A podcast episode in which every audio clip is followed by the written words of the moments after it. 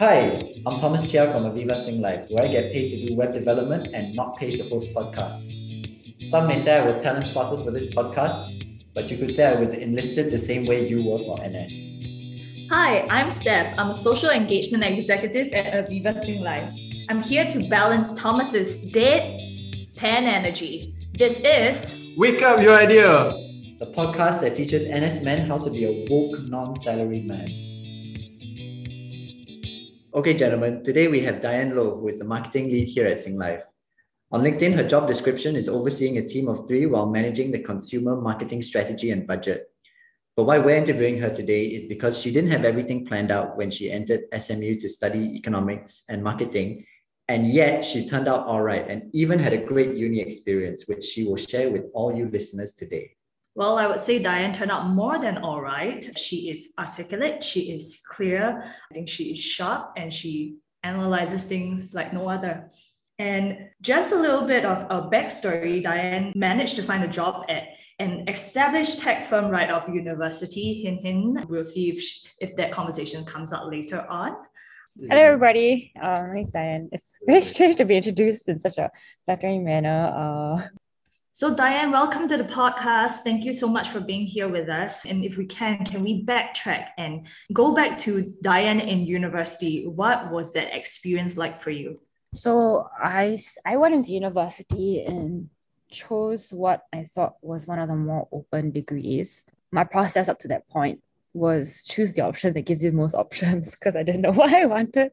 So I took economics as an undergraduate degree. I thought it was more substantial, felt more numerate than a general degree like business. And I liked that it was quite data driven. And university, I think I took it, as an exploration opportunity. I think is quite unique to, or rather, quite unique to SMU, where there were a core set of university modules and a lot of flexibility in general modules you could take across the different schools or faculties that were represented there. And that allowed me to see the pursuit of different causes, understand if uh, what my second specialization or major would be. So I think rather than some students who might have planned out their entire university schedule or curriculum or major they wanted to take, I took it like a adventure where I evaluated causes that I thought were interesting and would bid for them it's, it's really interesting, Diane, that uh, you mentioned that you took the university process as like a exploration opportunity. And I think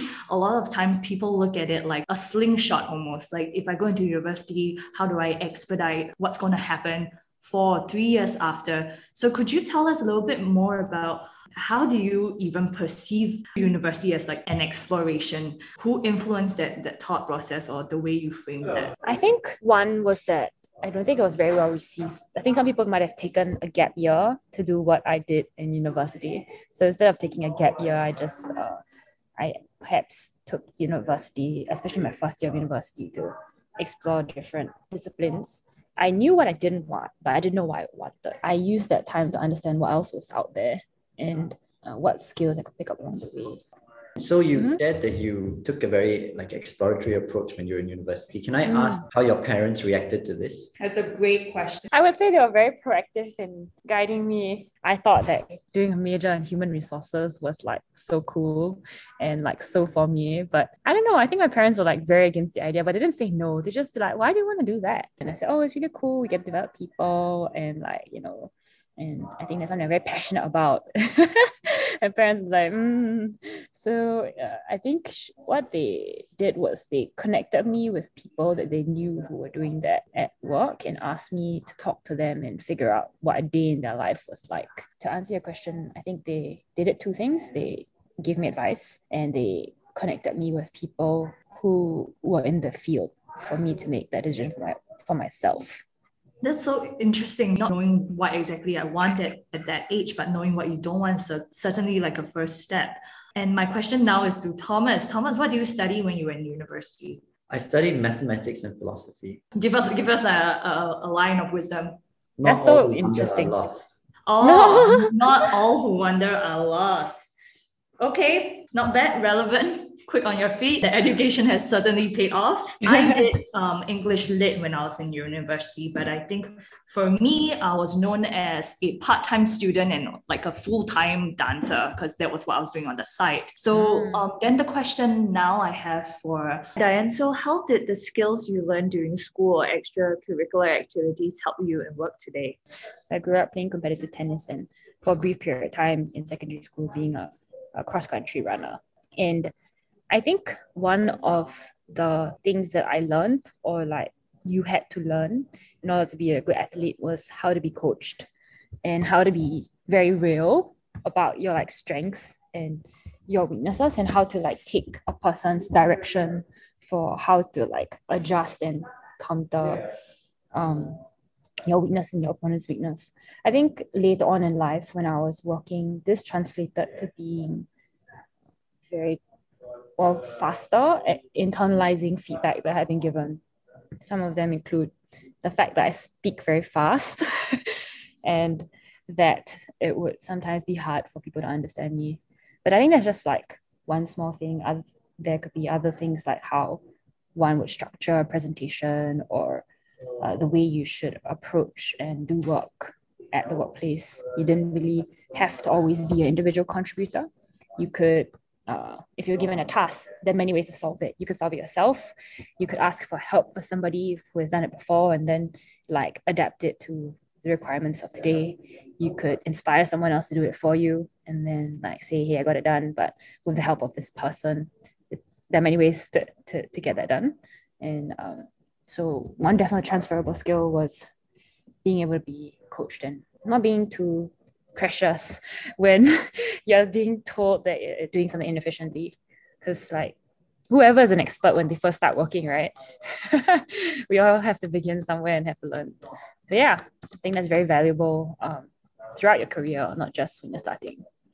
Even when you're doing when you're in university, when you're doing like project work, you definitely have to learn how to work together in a team. Do you find you? the like physical or mental rigor of training for tennis mm. and positive impact like maybe not even necessarily in university but just you know in your life in general when i reflect upon it yes i think funnily enough the things that are most natural to you you do not analyze i don't know if you find that to be the case because that's how you live and operate most of the time for things that are natural to you others point out and i've come to realize that these are things that are natural for me uh, in particular, cross country is a very mental game because running is all about just endurance, right? Whereas tennis is a lot more like problem solving because every opponent that you play might have different strengths or may have a different form on the day in which you're playing against them. Perhaps they have a really amazing forehand, but that day it's not working. So you change your strategy according to what's presented before you. I think in the experience I've had in startups that translates to being very agile or being very willing to willing to pivot an idea and not again being too like attached to a solution you might have spent a lot of time working on and that sometimes allows you to kill an idea in, in favor of a better one Mm. which like I didn't think was a big issue, but I realized some that I, over time I've met colleagues who might find that a bit more difficult. And then I realized, oh, why do I feel this way? Oh, because you know, like in a sport, it's about whatever allows you to, to win, right? So you may adjust your strategy even though it may not be your most comfortable tactic yeah. for the outcome you desire. And I think that subconsciously I apply that at, at work, deliver, yeah, yeah under pressure. So yeah, I so, think yeah. This, this it actually contrasts a bit with with with national service or the military in general. Yeah, I was just about to say that. You know, yeah. a lot of my guy friends always wonder, or like I, I heard this quite commonly among my batchmates when I went to university because naturally they were two years older than me. And they would always say that, you know, I felt they would always like give this caveat, oh, give me some time, my brain's still warming up. I haven't really used it for the past two years. Yeah. or you feel that way because you're not engaging in it academically. But what I found when I did uh, project work with them was that they're much better at decision making than me fresh out of junior college. And I, I, I don't know, I can't put it and I can't distill it into clear reasons why, because obviously I did not do national service, but I feel that everything in wisdom is in relative to like life experiences that you've had. And I feel that, oh, I think there's something to do with learning how to handle you know more dangerous situations that requires you to think about what really matters and in what sequence and mm. like what to address first so yeah i definitely saw that translate into you know being unafraid to make a decision and lead because you know things need to get done.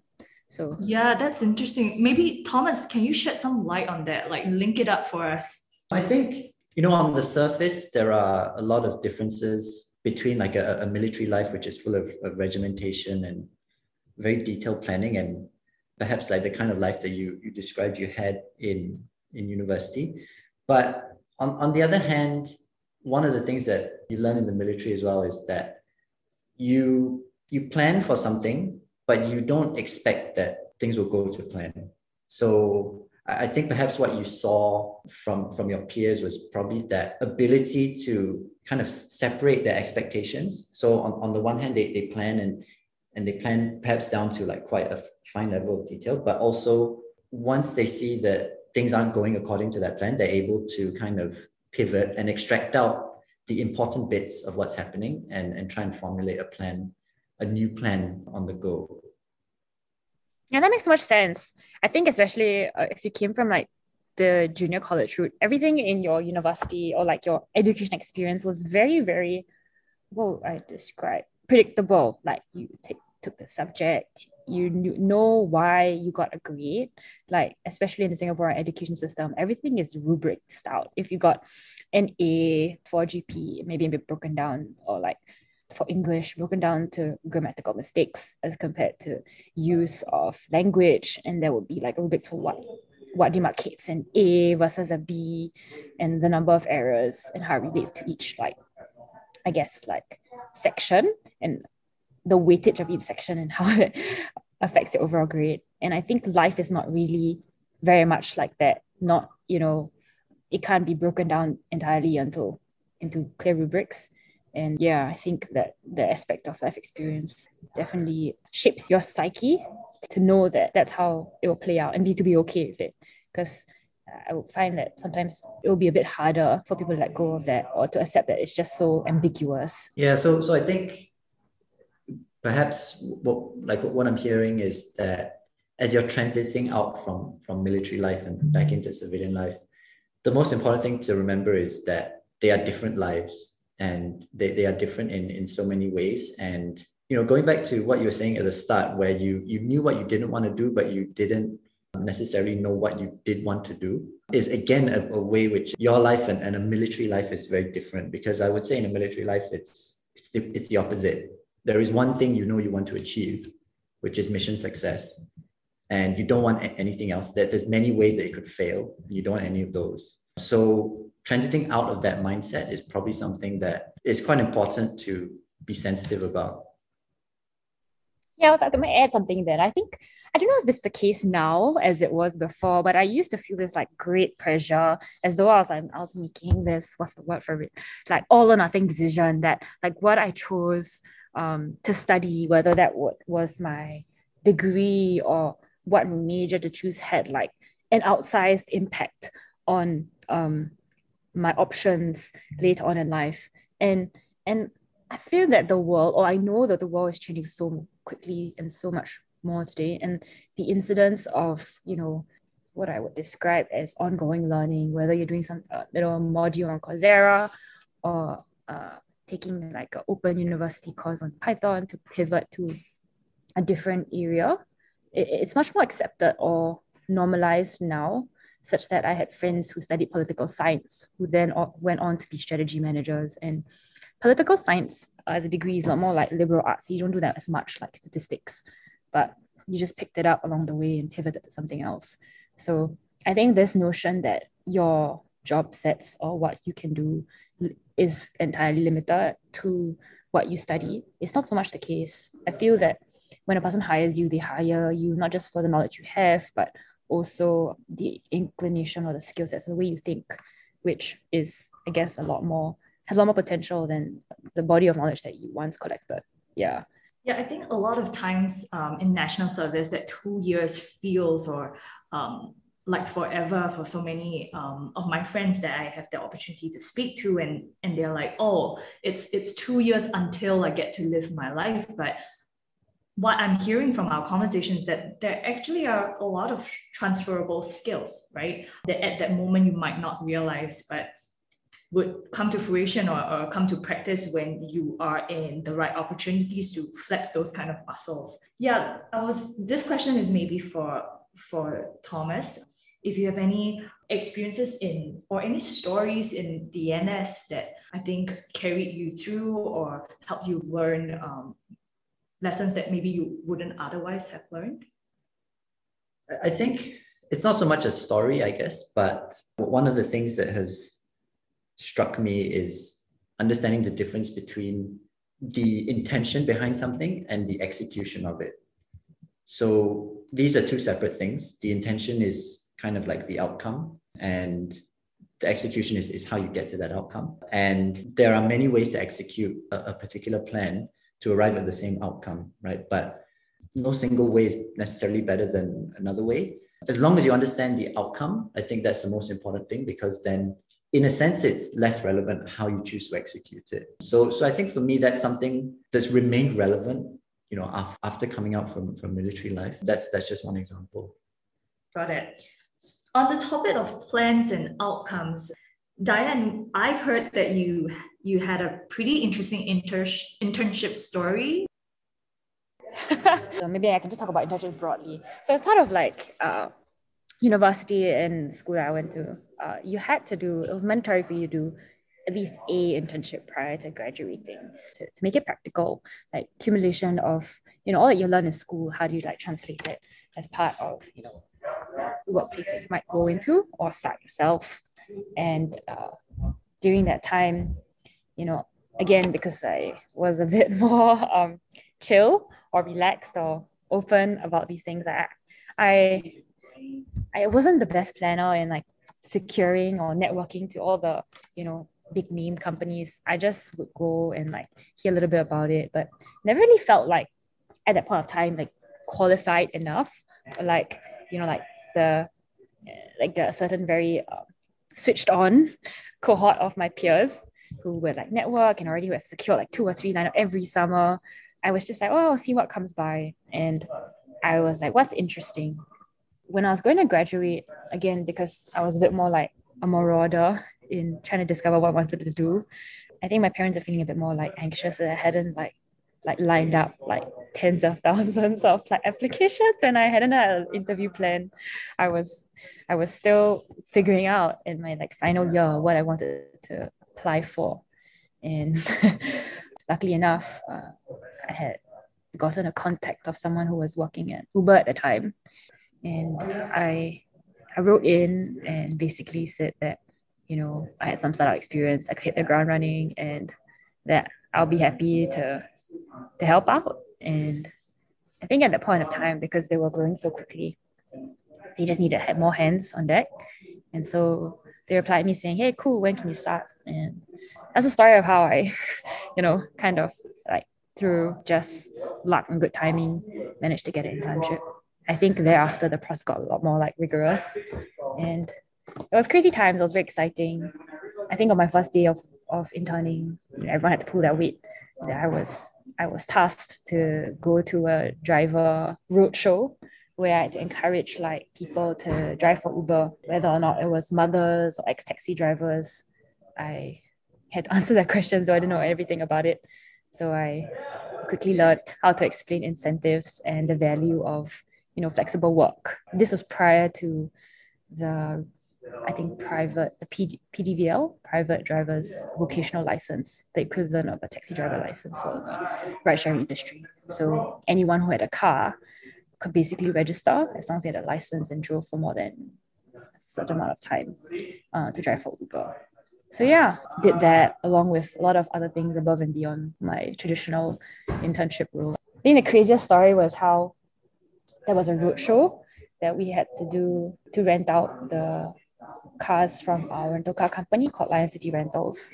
And as part of the roadshow, we needed to drive in our Vezels, our Honda Vezels, into Bishan Junction 8. and they needed someone to do it. And so I think less than two months into my internship, not that many of them had driver's license that were relevant in Singapore. And so they asked me to drive it in at midnight. So there I was driving in a Honda Vezel into the middle of Junction 8, just outside the MRT. Things that I never thought I would do. so yeah, I don't know if that answers the wild or interesting stories from internships that you're looking for, Steph. But yeah. No, absolutely. I think we were just listening so intently because your your internship experiences is way more colorful than I have ever experienced. But I think what I I see is that you, you took the initiative and there's openness when it comes to whatever work that you were tasked to do in your internship. But also I, I recognize that as you mentioned, it was also about timing and about chance. How how then did you find your education in university helped with like all these real life work experiences? Because I, I assume that learning in the classroom and translating that whatever learnings that you have experienced into driving a car into junction 8 yeah like the question is like how did your education translate and, and what was useful for you in my internship at Uber, one of the things that I was looking at was partnerships and ways that I could partner with like other brands to grow our pool of riders and uh, for them to take first trips and thereafter to to continue taking trips. And one of the partnerships that had come was this insurance platform that was looking for a rewards partner. So I think this insurance company was looking at ways to keep their insured base more healthy because as you would imagine, if you're healthier, then you have a less likelihood of obviously uh, making claims. So it was in their long-term interest to incentivize healthy behaviors and with, you know, Fitbits and I guess healthcare trackers that was very doable uh, to measure, to benchmark, and to reward on a weekly basis. And one of, and as part of the reward system, they wanted to purchase a large amount of coupons uh, from us at Uber, and they, I think they had asked for a discount of sorts on the purchased amount. So my boss at that time knew that I studied economics and asked me for to calculate, you know, what would be a comfortable amount of discount to give and what would that translate to for the bottom line for us. And I think for the fun of it, because that, was the semester that I was taking this course, I was like, ooh, let me use what I learned in school to do a module, I to do a simulation of the profitability of this partnership given different inputs of discounts. And so I ran, a, I created a model where there was different assumptions like what would be the rate in which um, their purchase of coupons for us would grow on a monthly basis, and what should be the discounted amount, and how much would it translate to us um, in terms of redeemed coupons, and what would that mean for like top line revenue and bottom line profitability. Yeah, and so I, I did that and I think it was just like exciting for me to realize that that, that this like um, course of mine would have real life aspects. And then I made it pretty, I made it colorful. So if it was profitable, turn green. And then if you up, press the button up and down to change the rate of growth, you know, it'll be more green or less green.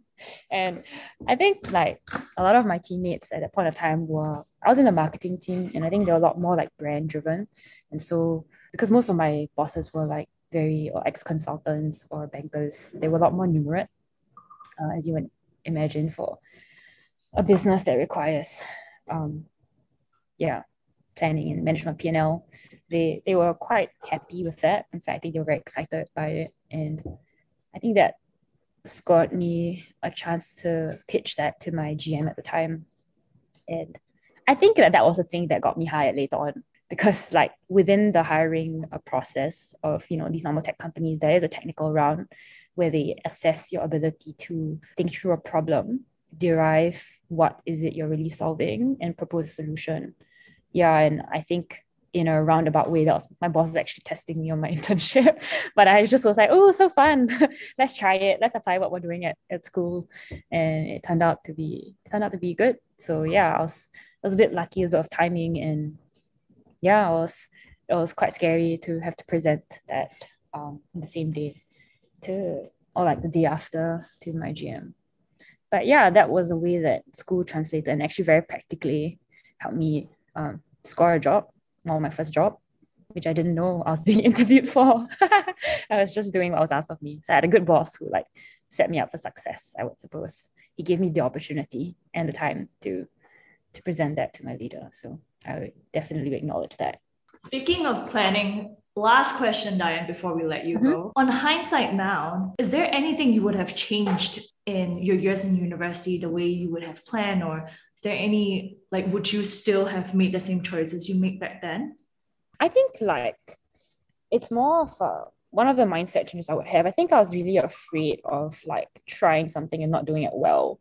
So I, that was a huge barrier for me not to do things, even though like I was quite chill about a lot of things. But I remembered feeling like very afraid to apply for different things because I just I just wouldn't. I was afraid of trying to do it but not getting it. It was really I mean it's not really stupid, but it's very simple. But I do think that one was that, and two was actually asking for advice or help. I think there's lots to learn by asking questions.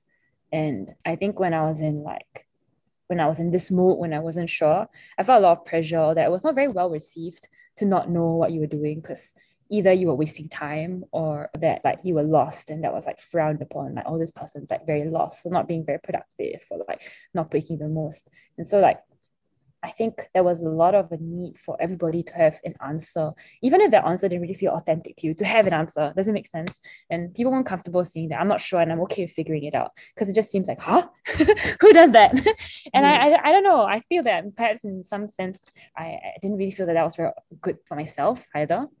And I wish that I was more comfortable in just saying that I was okay with figuring it out because then it would allow me to just through the process of being authentic to be connected with people who might either one be able to give me advice or two would point me in direction of people who had interests similar to my own or what I was thinking about.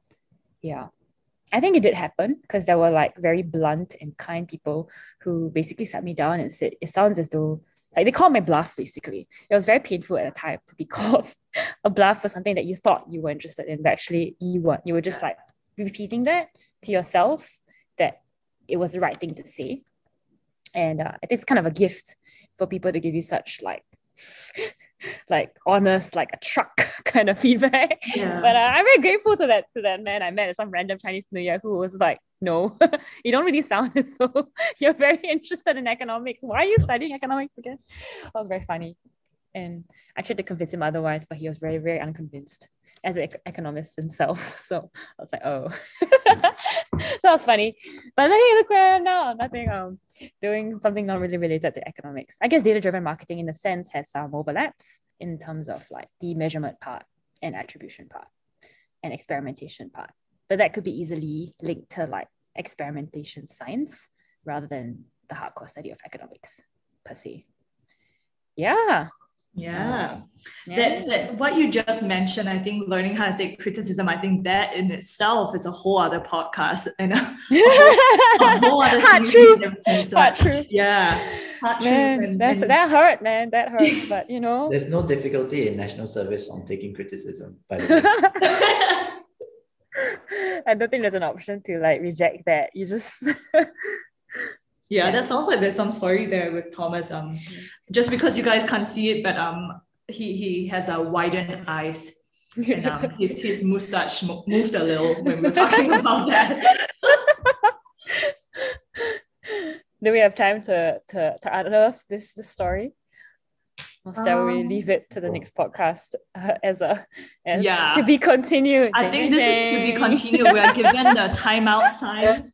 But thank you so much, Diane. I think what we learned from this podcast is that honestly, you you can, you can start planning for something, but one of the greatest things that I personally have learned, and Thomas, you can share your learning as well, but is really just take initiative and and and iterate as you go. That's what I learned. How about you? No plan survives first contact with the enemy. Philosophy major. Sorry, what? I was gonna ask what does that mean. I feel like some people in our podcast may not know what that means. Thanks, guys. Thanks, Diane. Enjoyed it. It was a good time. Thank you for coming on the show. You may kindly fall out. All right. okay, gentlemen, thank you for another one time scoop one. You can follow us at SingLife on Instagram and feel free to reach me at gentleman at singlife.com. That's Golf Echo November November Echo Romeo Mike Alpha November at singlife.com. See you next one, guys.